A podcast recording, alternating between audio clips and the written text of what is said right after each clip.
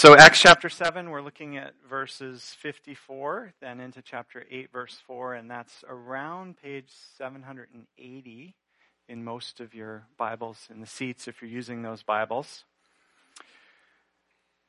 I want to invite you to imagine with me if our elders, if the leaders of our church made a proposal at our next forum, our next congregational business meeting as a church, the elders had become aware of a community of Muslim immigrants in New Jersey. And some of them were legal, some of them were undocumented. A number of them were hostile to America. And among this community, there were some affiliated with ISIS with terrorist leanings. And as elders, we were proposing that CBC begin a major outreach to this community. And we wanted to know if you would vote to support this endeavor. Before asking you to vote, however, being responsible leaders as we are, we were honest with you about what the cost would be. Here's what we anticipated the cost would be for our church. Likely, at least one of our elders would die in the process. Many of you would be thrown in prison. Many more of you would be scattered throughout New Jersey and other places leaving behind your homes, your jobs, and some of your family. In fact, CBC would be gutted of a large number of our congregation. And all of this would be the result of undertaking uh, to reach this immigrant community. So, question Would you vote for it? Would I vote for it? Well, this is exactly the sort of thing that, that happens to uh, the early community of believers in today's story, except they don't get to vote for it. Let's remember this story. It begins with Stephen, one of the large, uh, or sorry, one of uh, the key leaders of the Jerusalem church. Stephen is one of the seven that the church chose and that the apostles commissioned to oversee the church's support of needy widows. And, and Stephen, we saw last week, has given a powerful speech before the Sanhedrin, the ruling uh, religious council in Jerusalem. And he's ended it by berating and chastising those who were to be his judges, who had the power to punish him. Listen to it again. We, we read this last week, beginning in verse 51 of chapter 7. You stiff necked people, your hearts and your ears are still uncircumcised. You're just like your ancestors. You always resist the Holy Spirit. Was there ever a prophet your ancestors did not persecute? They even killed those who predicted the coming of the righteous one, and now you have betrayed and murdered him. You who have received the law that was given through angels but have not obeyed it. Would you have advised Stephen against ending on such a note? totally ticking off these powerful rulers, lambasting them, telling them they never listened to God's voice? Well, how did they respond in verse 54? When the members of the Sanhedrin heard this, they were furious and they gnashed their teeth at him, my translation says. This is the same way the Sanhedrin had responded before, if you remember back in the story, when Stephen had, or sorry, Peter had been before them and had spoken boldly before them. That time, the result had been that the Sanhedrin had warned Peter and the apostles, had flogged them, and then had let them go. This time, things turn out differently partly because of what happens next. At, at this moment, Stephen has a vision. God appears, or rather, God opens Stephen's eyes to, to something beyond what our human eyes are normally able to see. Verses 55 to 56. But Stephen, full of the Holy Spirit, looked up to heaven and saw the glory of God and Jesus standing at the right hand of God. Look, he said, I see heaven open and the Son of Man standing at the right hand of God. Stephen sees the glory of God and sees Jesus alive, vindicated, powerful, and Stephen can't help himself. He tells the Sanhedrin what he sees. Look, he says, I see heaven open and I see the Son of Man standing at the right hand of God. Now, to understand just how much these were fighting words, we have to understand where these words come from and what they mean, particularly this phrase, Son of Man. This is from Daniel 7. There's a, there's a vision there in Daniel 7 where four powerful, frightening, and evil beasts are oppressing God's people. But then God sits in heavenly court, and one like a son of man comes into God's presence. And the divine court decides in favor of the Son of Man and condemns and destroys the beasts. And so this is, co- is courtroom language. It's judgment language where God is the judge and God decides who's condemned and who's vindicated. And Jesus uses this same language back in Luke chapter 22, verse 69, when he was tried before the same Sanhedrin. And Jesus said, From now on, the Son of Man will be seated at the right hand of the mighty God. And right there for Jesus, they had condemned Jesus for blasphemy because he was claiming to be the Son of Man. And if he was claiming to be the Son of Man, then what was, what did that make them who were opposing him? That made them the evil, terrible beasts who opposed God and God's people. And so this is a sore spot for the Sanhedrin. And here Stephen brings it up again. Same thing. I see Jesus looking like a son of man at the right hand of God. So how do they respond? This elite, honorable court of religious leaders. Verse 57. At this, they covered their ears and yelling at the top of their voices, they all rushed at him. They dragged him out of the city and they began to stone him. Boy, they are triggered. They're covering their ears. They don't want to hear anything else. Stephen has accused them of refusing to listen to God's voice, of having uncircumcised ears, and now they prove it literally, physically, covering their ears, yelling at the top of their voices, la la la la la, we're not listening. All pretense of, of trial, of justice is now over, and they rush at Stephen in mob violence to lynch him. Capital punishment was not something they actually have the legal authority from their Roman overlords to do, but they do it anyway, outside of the law. So, question. The apostles had also made the Sanhedrin furious, but the apostles had survived. Why does Stephen die? And why does God give Stephen a vision of glory, of heaven opened, and of the Son of Man? Could, the Sanhedrin have seen this vision too if they'd only looked? Was it a last chance for the Sanhedrin to repent and to turn around? Or was the vision for Stephen only to strengthen him, to give him courage for what was about to happen? Or was God, through this vision, pushing Stephen into an experience that once he spoke about it, God knew would tip the Sanhedrin over the edge? We really don't know. We don't know um, why God does what he does. Or, or why God does it one way in one situation for one person and another way for someone else. But whatever the reason, Stephen is the first one since Jesus himself to push the Sanhedrin to the point of murder. The first one to pay the ultimate price for his witness, for his bold proclamation about Jesus. And Stephen's not even one of the 12 apostles. But the way Luke describes this whole occurrence, Luke is intentionally making clear that Stephen is like Jesus. He is like his Lord. Look, look at this. Like Jesus, Stephen is tried before the Sanhedrin. Like Jesus, Stephen speaks of the Son of Man being glorified in heaven. Like Jesus in verse 59, Stephen, as he dies, prays, Lord, receive my spirit. And like Jesus in verse 60, Stephen asks God to forgive those who are murdering him. An amazing correlation. Stephen is a lot like Jesus. He's a lot like his Lord, like his master. And he gives his life for Jesus. and he gives his life like Jesus did. And this tells us something important about discipleship, about what it looks like to follow Jesus.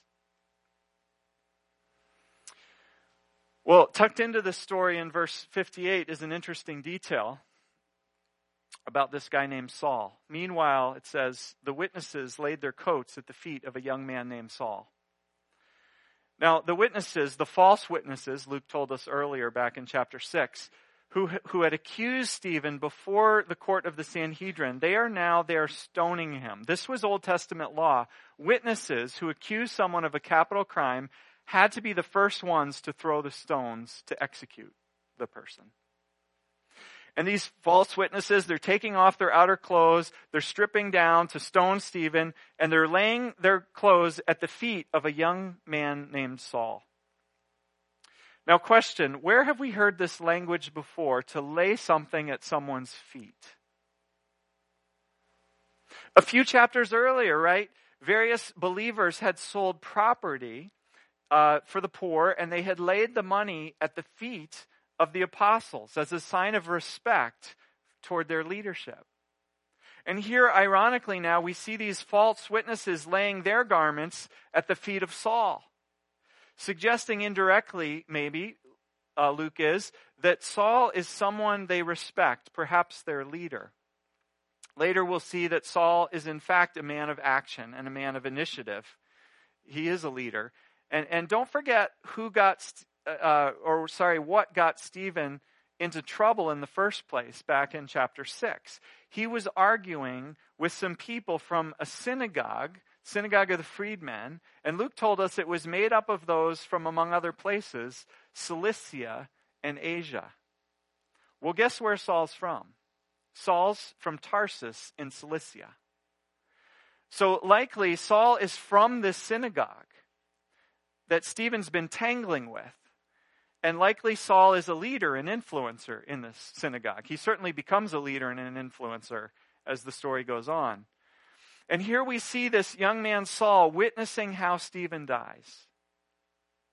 And we learn in chapter 8, verse 1, in case there was any doubt how Saul felt about Stephen's murder, Saul approved of their killing him.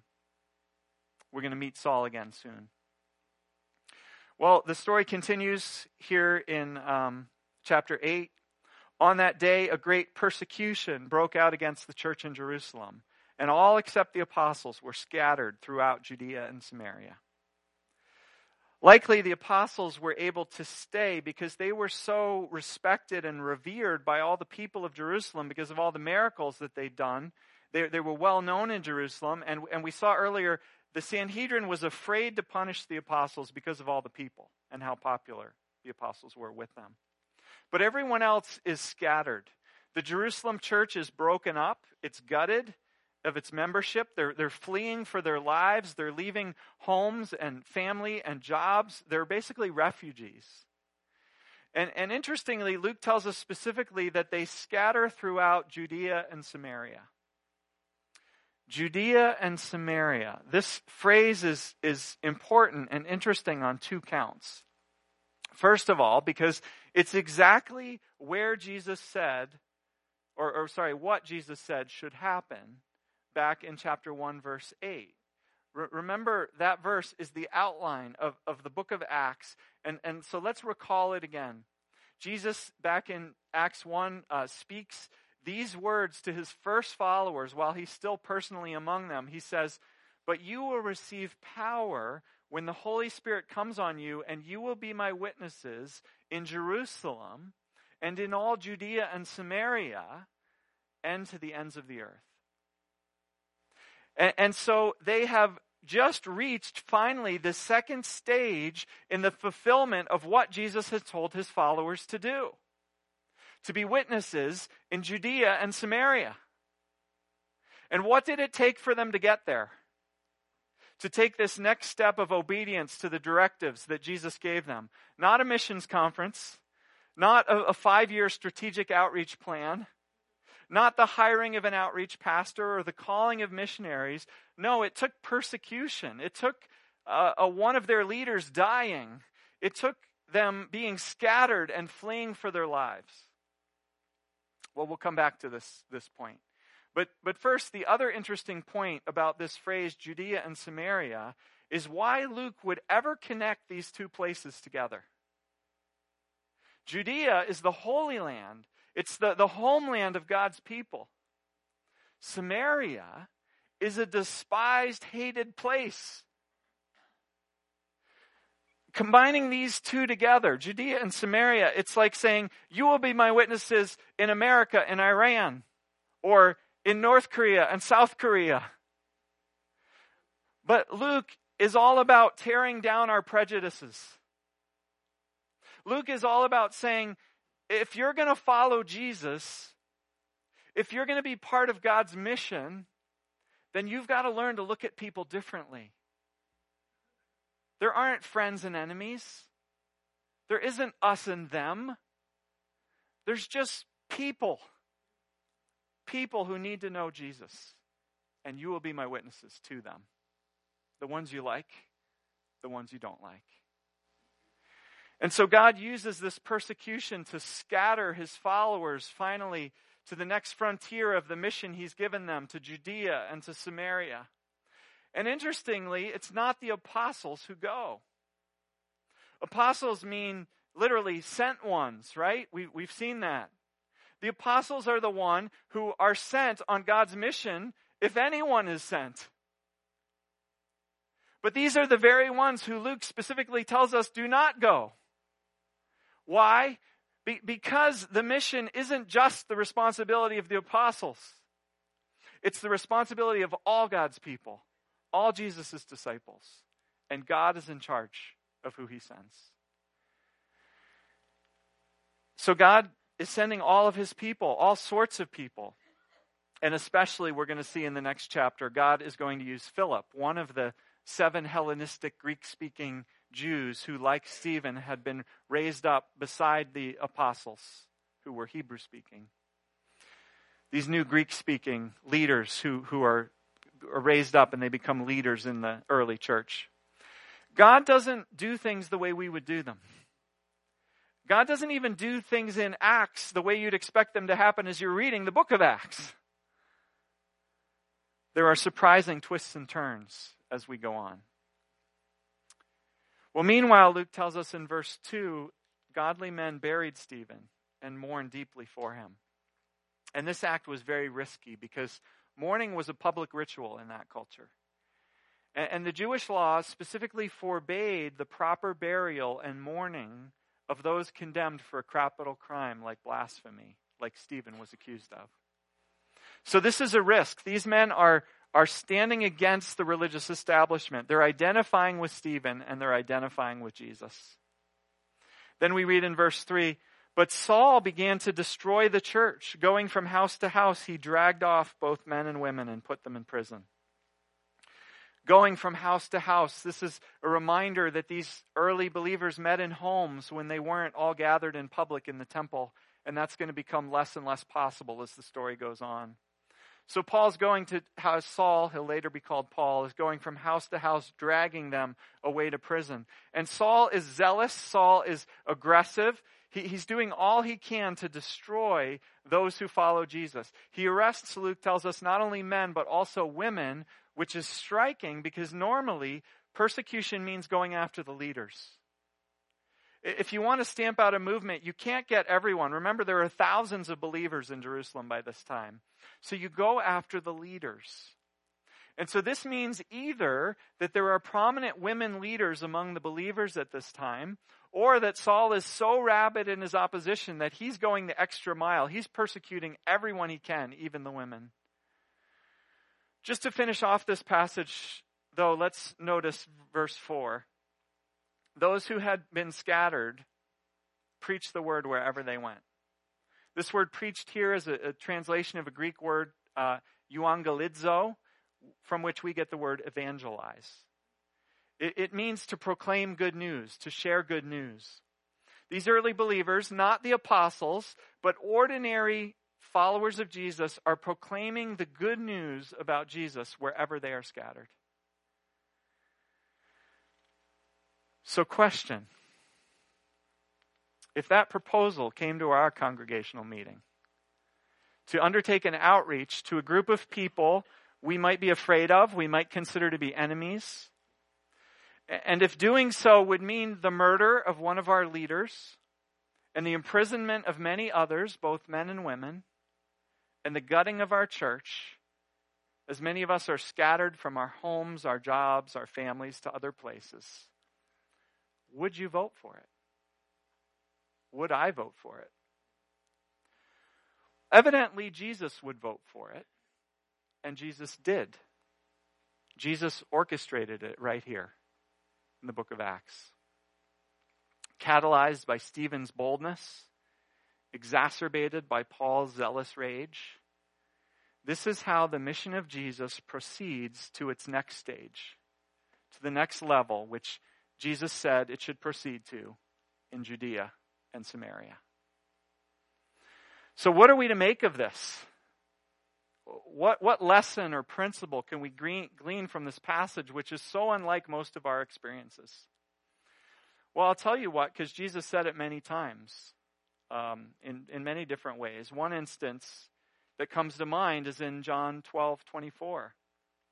Very truly, I tell you, Jesus said, unless a kernel of wheat falls to the ground and dies, it remains only a single seed. But if it dies, it produces many seeds. How does God's mission progress? Jesus' followers give their lives. They, they lay down their lives. They die to themselves. And out of that death, new life, new multiplication takes place. Like a seed falling into the ground and dying, so our lives are to be. And the result is new fruit, new life, multiplication. So, question for each one of us How much do we value God's mission? Do we value it more than our comfort? Do we value it more than our life? More than our church?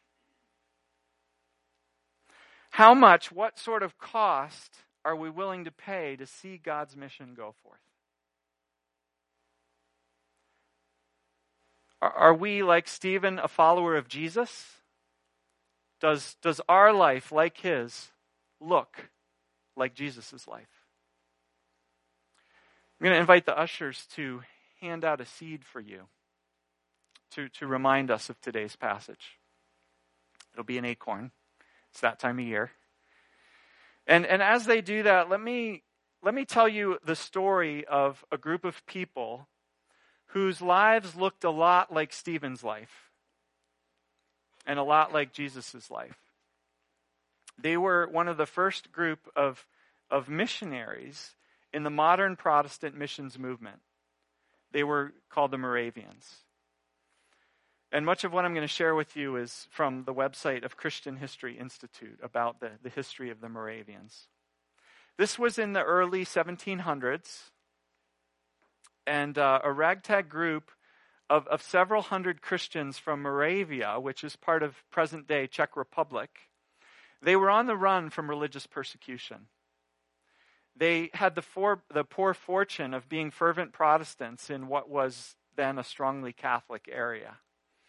And so they were on the run and they found refuge on the, the a large estate, the estate of, um, of a 22 year old Christian aristocrat named, named Count Zinzendorf. Um, this was in northeastern Germany. It was on a place called Herrnhut that, that Zinzendorf owned. And Zinzendorf had heard about their plight. He was a zealous, committed young Christian man, and he opened his land to them as a place where they could come and, and squat and live on his land. Zinzendorf took a concern for them. He helped organize them into a simple village and into a religious community. But spiritually, things did not go well. There was bitterness among this group of people. They were constantly bickering and arguing among themselves, uh, and also arguing with a Protestant church nearby, which had different beliefs from their beliefs.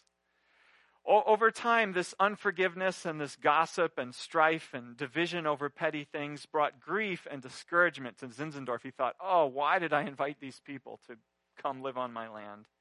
He put up with them for five years, and then finally he had enough. And one day he gathered the community together and he preached at them for three hours on the importance of unity. And unlike most three hour sermons, his, his words actually got through to them. The, the people sorrowfully confessed their, their past quarreling, and they promised to live in love and simplicity going forward. And, and as a result of that, Herrnhut was transformed into a community working together in peace and love. And there was an eager anticipation of more that was to come. On August 5th, 1727, Zinzendorf and 14 of the Moravians spent the entire night in conversation and prayer. And on Sunday, August 10th, five days later, the visiting pastor of a nearby congregation, Pastor Rota was his name, was so overcome in the afternoon service at Herrnhut by God's nearness that he threw himself on the ground and he called to God in repentance as he had never done before. The congregation was moved to tears, and the service continued until midnight, praising God and singing. You need a lot of God's presence for the servant to, the service to go till midnight. You just don't want to leave. The, the next morning, Pastor Rota invited the Herrnhut community to a joint communion with his congregation on the following Wednesday evening. Count Zinzendorf visited every house in Herrnhut during those next few days, preparing them for the Lord's Supper with this other community. And, and during that Wednesday night service, the Herrnhutters made many painful prayers for themselves and for others and for their continued unity. And the community united in fellowship fully. Count Zinzendorf looked upon that August 13th of 1727 as a day of the outpourings of the Holy Spirit upon the congregation it was its Pentecost. Like the first Pentecost, men and women would move forth with the gospel from Herrnhut to the uttermost parts of the earth. Two weeks after the revival, 24 men and 24 women of the community covenanted together to take turns praying hour by hour around the clock for God's blessing on the congregation and for its missionary witness. For over a hundred years, members of the Moravian Church continued nonstop, hour by hour, in this around the clock intercession. Hundred years. All Moravian adventures were begun, surrounded, and consummated in prayer. They became known as God's happy people. And they launched a missionary movement in the days when missions was still almost unheard of among Protestants. Within 15 years of the revival, the Moravians at Herrnhut had established missions in the Virgin Islands, Greenland, Turkey, the Gold Coast of Africa, South Africa, and North America. And here are some of their accomplishments. And here's where we begin to see seeds falling into the ground to die and bringing great movement and fruit and life. A guy named Anthony, a former slave, came to speak at Herrnhut about the deplorable conditions of the slaves in the West Indies. And the night he spoke, two young Moravians could not sleep as they struggled with the sense that God was moving their hearts to offer themselves to go and minister to those slaves. When they were told that perhaps the only way they could do this was to become slaves themselves, they said they were willing if that's what it would take. The first two Moravian missionaries, Leonard Dober and David Nitschmann left Herrnhut on August 25th, 1732, to sail for St. Thomas. And after that, other lands were studied and more missionaries were sent. They went to the toughest places under the most severe conditions. For example, half of the first 18 to go with Dober or after Dober and Nitschmann to St. Thomas, half of them died within the first nine months. But the more that died, the more that volunteered to go to replace them. Within 25 years, more than 200 had gone out as missionaries from the small community to every continent of the world. Most were supported by the financial commitments of the several hundred who remained. Jesus said, when a seed falls into the ground and dies, it produces new life and fruit, far beyond all proportion to the size of the original seed. It happened to Jesus. It happened to Stephen. It happened to the Moravians and to many others down through history. What about us? As we close, I want to invite you to think about this seed, this acorn. I don't have one. I'll get one later, but you've got one. It's your life. It's our church. Like this acorn, it has the incredible potential to grow, to be fruitful, to be multiplied. But for this to happen, there's a dying that needs to take place. That, that dying looks a little different for each of us. For some of us, it might someday look literally like it looked for Stephen, where we give our lives for Jesus. For others of us, it happens more in our heart and in our lives as we surrender our will and our security and our comfort for what Jesus wants and for the joy that we can have in fully following him. So, what will it look like for you? Is the question I want to leave us with as we pray.